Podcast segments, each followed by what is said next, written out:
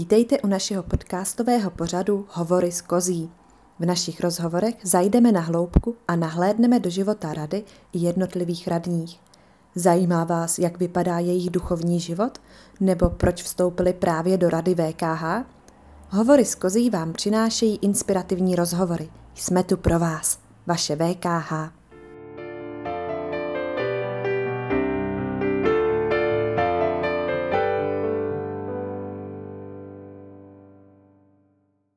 Milí mladí přátelé, vítáme vás z Kátinýho bytu. Tak Káťo, vítám tě u tebe doma. Děkuji za pozvání. Vítej, můžeš si nabídnout pizzu, hranolky. Bramburky, děkuju. Ty tady máš teda jídla, děkuju. Vy si asi nemůžete nabídnout, ale tak k tomu našemu poslouchání, povídání si můžete třeba něco dát, co máte doma. My jsme tento pořad pojmenovali Hovory z kozí, protože jsme mysleli, že budeme na našem SCčku, studentském centru, což dneska není pravda, tak třeba to bude pravda příště. A naším prvním hostem dneska není nikdo jiný než radní Káťa, která je radní za kulturu. Všechny moc zdravím. Tak Káťo, já bych asi začala nejprve u tvého působení v radě VKH. Takže první otázku, kterou na tebe mám, je, proč jsi vlastně šla do rady VKH? Co bylo tvým hlavním důvodem?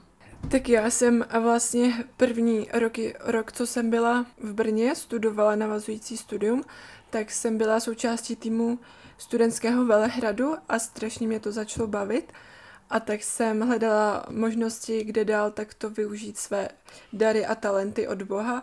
A jako VKH mi to přišla dobrá příležitost a tak jsem neváhala a dala přihlášku a můžu říct, že toho nelituju. Mm-hmm. Ty jo, mně se právě hrozně líbí, že jsi fakt akční křesťan. Tak bych se tě chtěla i zeptat, jestli si myslíš, že každý křesťan by měl být tak akční jako ty, nebo jestli jako každý máme nějak jako jiné povolání, nebo kam by se měli směřovat my ostatní? Já si myslím, že můj akční život je, až bych řekla, extrém. Určitě každý má co nabídnout tomuto světu. Já se v tomto cítím naplněná, ale ne každý se cítí naplněný v tom, když uh, pořád něco organizuje. Hmm. Někdo třeba rád uh, se ve své komůrce modlí a cítí se strašně naplněný. A já právě chci i skrze právě tady tuto aktivitu třeba zprostředkovávat Boha a boží lásku druhým lidem. Mm-hmm. To je hrozně pěkný. Jako každý to asi vnímá jako jinak tu blízkost Boha. Někdo třeba v tom davu nebo v tom, že něco takhle dělá akčně a někdo třeba fakt v tom tichu, no. To jsi řekla pěkně. Co podle tebe by měl dělat člověk, křesťan, jak by měl žít, jak by měl vypadat jeho život, v čem by se třeba měl lišit od života ostatních nevěřících lidí? Tak já si myslím, že, že by tak měla být z něho možná cítit nějaká naděje. Obzvláště v této době si myslím, že spousta lidí cítí takovou beznaději, že neví, kdy to skončí. Spoustu lidí blízkých umírá a my právě jsme věřící a máme tu naději, že smrti život nekončí. Hmm a myslím si, že to je právě takový ten hlavní rozdíl mezi věřícím a nevěřícím. Určitě si ale nemyslím, že by jako že správný křesťan se pozná podle toho, že je na každý katolický akci a dělá tam tisíc různých úkolů. Správný katolík. to určitě není.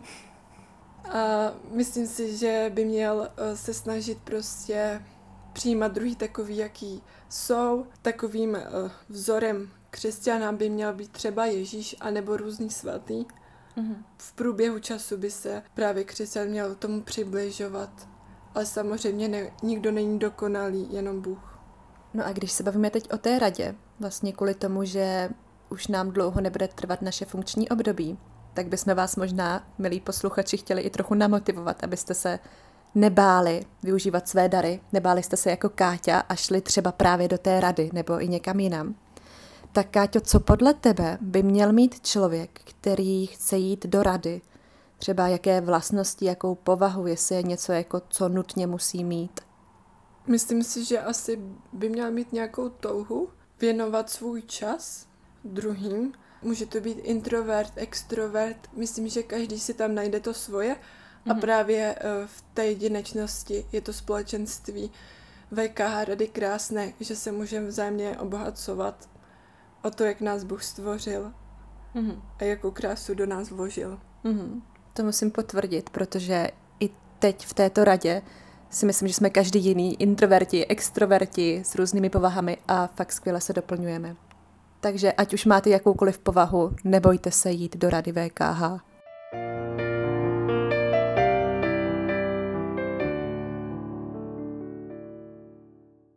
Tak ještě mám pár otázek právě k radě. Kdybys měla vybrat jenom jednu věc nebo nějakou situaci, za kterou si ráda, že se povedla během tvého působení v radě, tak co by to bylo? Jaký okamžik nebo jaká akce by to byla? Tak za mě rozhodně to je benefiční koncert, který jsme uspořádali. Vždycky, když pořádám nějakou takovou akci a přijde mi, že tak trošku riskuju, nebo nevím moc do čeho jdu, tak se to snažím odevzdávat Bohu a modlit se za to. A fakt mě vyrazilo dech, kolik peněz se vybralo. Strašně jsem v tom cítila sílu boží přítomnosti. To je asi takový můj nejsilnější zážitek a ukázalo mě to, že u Boha prostě není nic nemožného a když Bůh chce, tak se dá vybrat i velká částka a je to jenom na něm, jak on dá. No a ještě by mě zajímalo, co v tobě zůstalo rezonovat po naší duchovní obnově, kterou jsme měli o encyklice papeže Františka Laudato Si.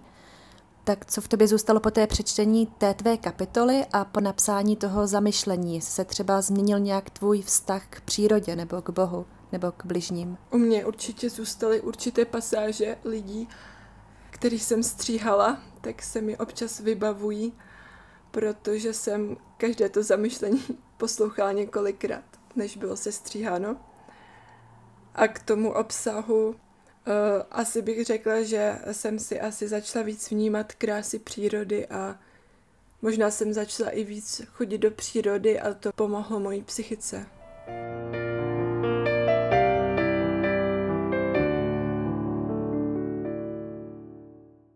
Tak Kati, a teď bych se ráda přesunula přímo k tobě a k tvému duchovnímu životu, jestli je to tak v pohodě pro tebe. Ano, ano. Tak jo, tak a kdy jsi v životě poprvé ucítila boží přítomnost? Třeba na stránkách VKH jsem se dočetla, že to bylo na katolické charismatické konferenci. Tak jestli bys nám mohla nějak blíže popsat tady ten zážitek. Určitě. Už je to hodně dávno zpátky, myslím takových 10-12 let zpátky, tak jsem eh, jela poprvé s rodiči na katolickou charismatickou konferenci.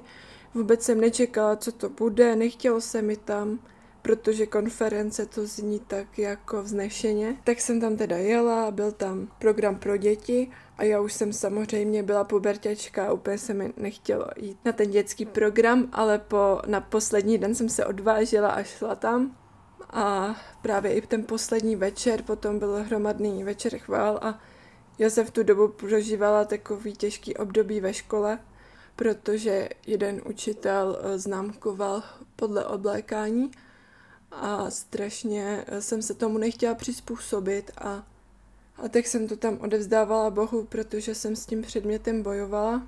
Potom večer chvál jsem ucítila takový pokoj v srdci a to mě tak nakoplo k tomu, že jsem pocítila, že Bůh je živý a už to pro mě nebyla jenom víra žitá od malička, ale živá víra žitá s opravdovým Bohem. Mhm. A jak tady to poznání toho živého Boha změnilo tvůj život? Jak třeba se liší tvůj život od tvých nevěřících kamarádů, jestli nějaké máš, nebo od nějakých lidí? Asi se to změnilo tak, že nemám tolik strach z různých věcí a nebojím se, nebojím se dělat víc věcí naplno, nebojím se být jakoby jiná, snažím se nezjištně právě dělat různé ty akce, třeba když jsem nastoupila do Brna, do školy, tak během cvičení mi jeden kluk ze zadu řekl, že mám hezký šaty. A tak jsem jako nechápala moc proč, protože jsem jako seděla a nebyly ty šaty ani moc vidět, ale on viděl jako, že mám vzadu nápis z Bible a vlastně po té hodině mi nabídl společenství a, a vlastně on tím jakoby skrze vlastně to oblečení, kde jsem měla biblický citát, tak jsem poznala právě někoho věřícího a už jsem se tam necítila tak sama. tak třeba mm. si myslím, že tím i se to jako liší, že, že se snažím i nosit takový oblečení, který nese poselství z Bible. Mm. Nebo že se sama snažíš být tím poselstvím svým životem. To mě tak přijde na tobě. To je taky pravda, asi. Ty, to je hrozně krásný, co říkáš, Káti.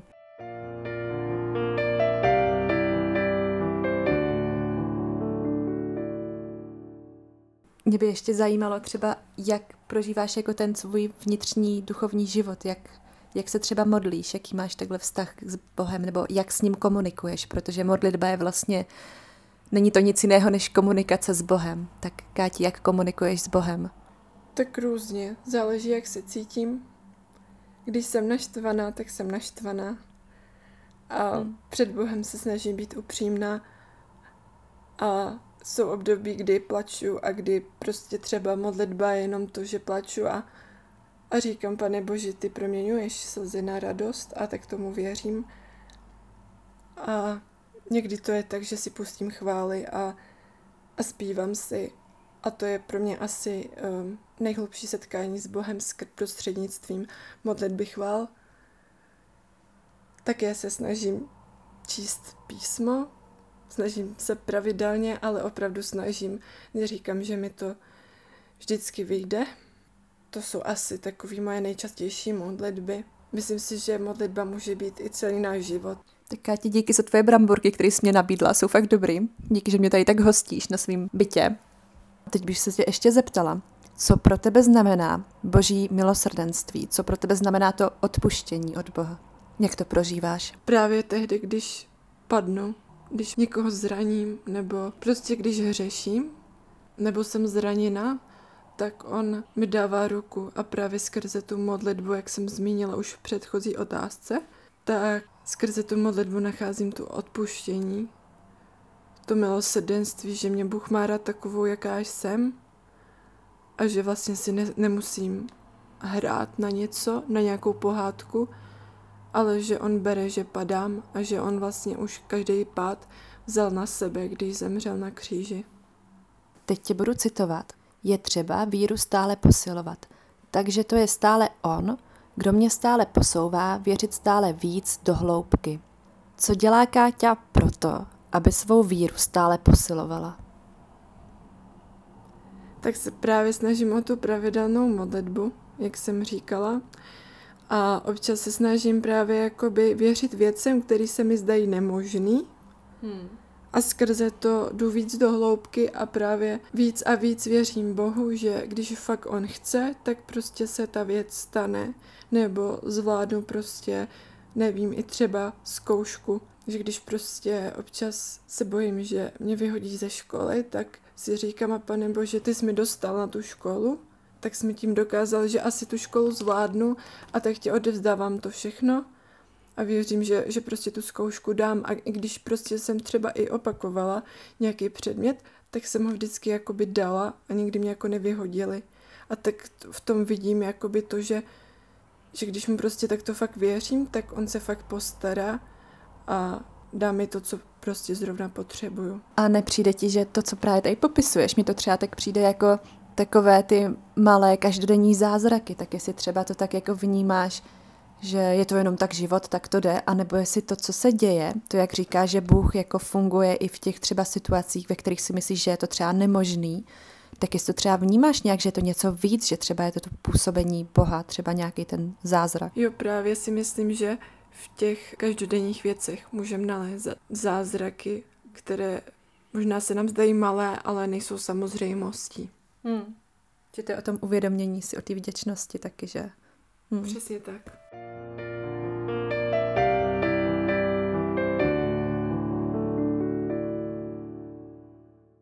Káti, a taky mně přijde, že často mluvíš o darech, jak u sebe, tak třeba i u druhých lidí. A jak podle tebe můžeme rozvíjet své dary a jak je objevovat? Je na to nějaký manuál, nějaký návod třeba? Má Káťa něco napsaného v šuplíku? Tak určitě na to není žádný manuál. Bůh ke každému mluví osobním způsobem. Myslím si, že dary prostě můžeme rozvíjet skrze to, že je právě poznáváme. Třeba mě baví zpívat a hrát jakoby na klavír a, a na hudební nástroje, ale vnímám třeba, že v tom úplně jako nemám dar, mm. ale právě, že třeba jsem to zkusila a občas si ráda zahraju, ale vnímám, že prostě druhý na to mají prostě dar a dej jim to samo od sebe. Mm-hmm. A tak si myslím, že to lidi jako poznají, že, že já prostě mám třeba dar na to, že, že jsem taková organizačně schopná a myslím si, že mi Bůh dal dar jako, nevím, tak navazovat jakoby kontakty a přátelství. A to třeba někdo jiný jako nemá a zase umí hrát krásné skladby mm. na mhm. housle a já to tak můžu obdivovat, i když je si myslím někdy těžký, eh, když někdo chce nějaký dar a nemá ho, tak je těžký ho eh, přijmout, že já ho nemám a má ho ten druhý. Ale myslím si, že Bůh nám jakoby dává vždycky nějakou sílu to přijmout a mm. vlastně skrze to, že třeba děkuju za toho člověka, můžu přijmout to, že má také hezký dar a obdivovat ho. Mm. A co ti třeba pomohlo objevit ten tvůj dar třeba, nebo kde jsi ho rozvíjela, kde jsi objevovala svůj dar? Nebylo to náhodou v radě VKH? no tak to rozhodně. A myslím si, že právě vidět, že když se člověk najde ten svůj dar, tak má takový drive a prostě nevadí mu, že tráví víc času nad věcmi z VKH než nad školou. A... to mě něco připomíná. Rozhodně jsem hodně rozvinula svoje dary eh, v radě. A nejen tam, třeba i na studentském velehradě, kde mm-hmm. jsem taky byla v týmu. Mm-hmm. Takže tímto vám, vás chceme pozvat, abyste šli do rady nebo do týmu studentského velehradu. Určitě, určitě. Ráda vás tam uvidím. Káti, a kde ještě třeba můžeme rozvíjet svoje dary nebo kde je objevovat? Jak je objevovat? Tak rozhodně si myslím, že možná i v tichosti během modlitby, a nebo je můžeme objevovat skrze druhé lidi, který nám můžou který nás můžou upozornit na to, že máme nějaký dar. Tím, že nás třeba si jenom pochválí, že řeknou, je Slávko, ty si upekla tak výbornou buchtu. A když tak to třeba to slyšíš od víc lidí, tak mm. třeba to je právě ten dar, že je z tebe dobrá pekařka. Ty jo, tak Káti budu nad tím přemýšlet, že bych se stala pekařkou. Kdybys věděla, že tohle je tvůj poslední den, tak co bys dělala? Zůstala bys tady sedět na své pohovce doma a vedla tenhle rozhovor, nebo co by ses rozhodla dělat? Tak tuhle otázku si snažím pokládat každý den, protože nikdy nevíme dne ani hodinu, obzvláště v této době. A myslím si, že máme být vděční za každý právě den ži- našeho života a nemusíme se probudit, i když je nám 24-25. Takže já se právě snažím upřednostňovat setkávání s lidmi, protože si myslím, že ty vztahy, které navážím tady na tom pozemském životě, si odneseme i do nebe, do kterého už se určitě moc těším. A mojí prioritou je právě to, že se hodně setkávám s lidmi a myslím si, že pak nelituju toho, co jsem za ten den prožila, protože jsem ho žila naplno, tak jak jsem chtěla. Ale samozřejmě ne, zase ne vždycky se mi to daří, mm-hmm. aby to nezdělo zase nějak moc vyumělkovaně. Mm-hmm. Jo, jo, tak ta víra je o snaze, že jo, že každý, se každý den snažíme znovu a znovu, že jo, začínat. Nikdo není dokonalý.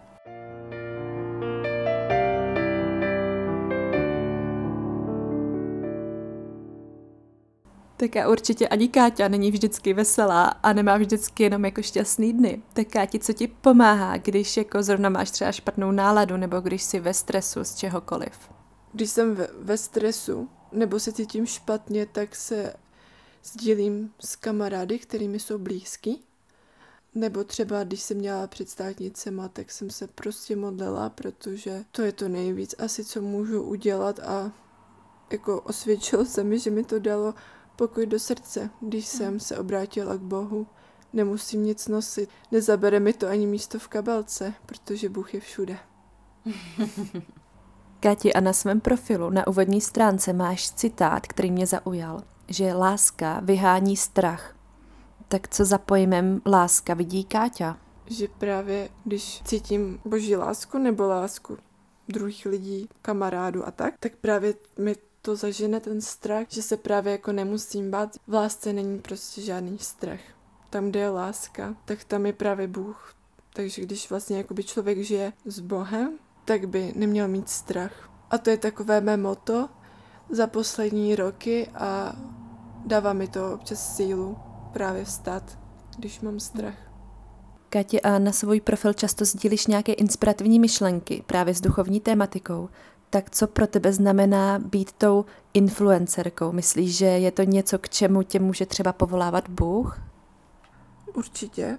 Nevím, jestli se můžu považovat za influencerku, ale snažím se právě skrze ty myšlenky oslovit třeba i lidi, kteří jsou nevěřící. Prostě mám i ohlasy, že ty citáty nebo ty myšlenky oslovují lidi, kteří jsou nevěřící. A to mi dává jako velký smysl, že můžu tím vlastně takto pozitivně ovlivňovat i lidi, kteří Boha ještě neznají a můžou skrze i ty mhm. myšlenky právě Boha poznat takovým nevtíravým způsobem, který je mi blížší, než abych křičela na ulici, že Ježíš tě miluje. Mm-hmm. To je mi tak, jo. není moc blízký. Takže tím pádem jsi influencerka, protože ovlivňuješ ostatní lidi. To je definice toho slova, ne? Ovlivňovat jako ostatní lidi nějak třeba, takže to vlastně děláš. Jo, to je pravda, ale vlastně to nebylo jakoby mým cílem prvotním. Prostě uh, to vzniklo tak, že jsem fotila fotky a občas mi k nějaké fotce napadla nějaká myšlenka, tak jsem mi prostě jako sdílela a všechno to, většinou, co sdílím, tak jsou myšlenky, které vymyslím. Kati, a za co jsi Bohu nejvíc vděčná ve svém životě? Asi za konkrétní lidi, který se mohla poznat a za dar života, protože to fakt není samozřejmostí, protože když mi byly tři roky, tak jsem prodělala 28 angín a dostala jsem pomazání nemocných a myslím si, že, že to byl takový zázrak, že jsem to všechno přežila a za to vděčím jako Bohu. Ty jsi jeden velký zázrak. to my všichni. to my všichni, to je pravda.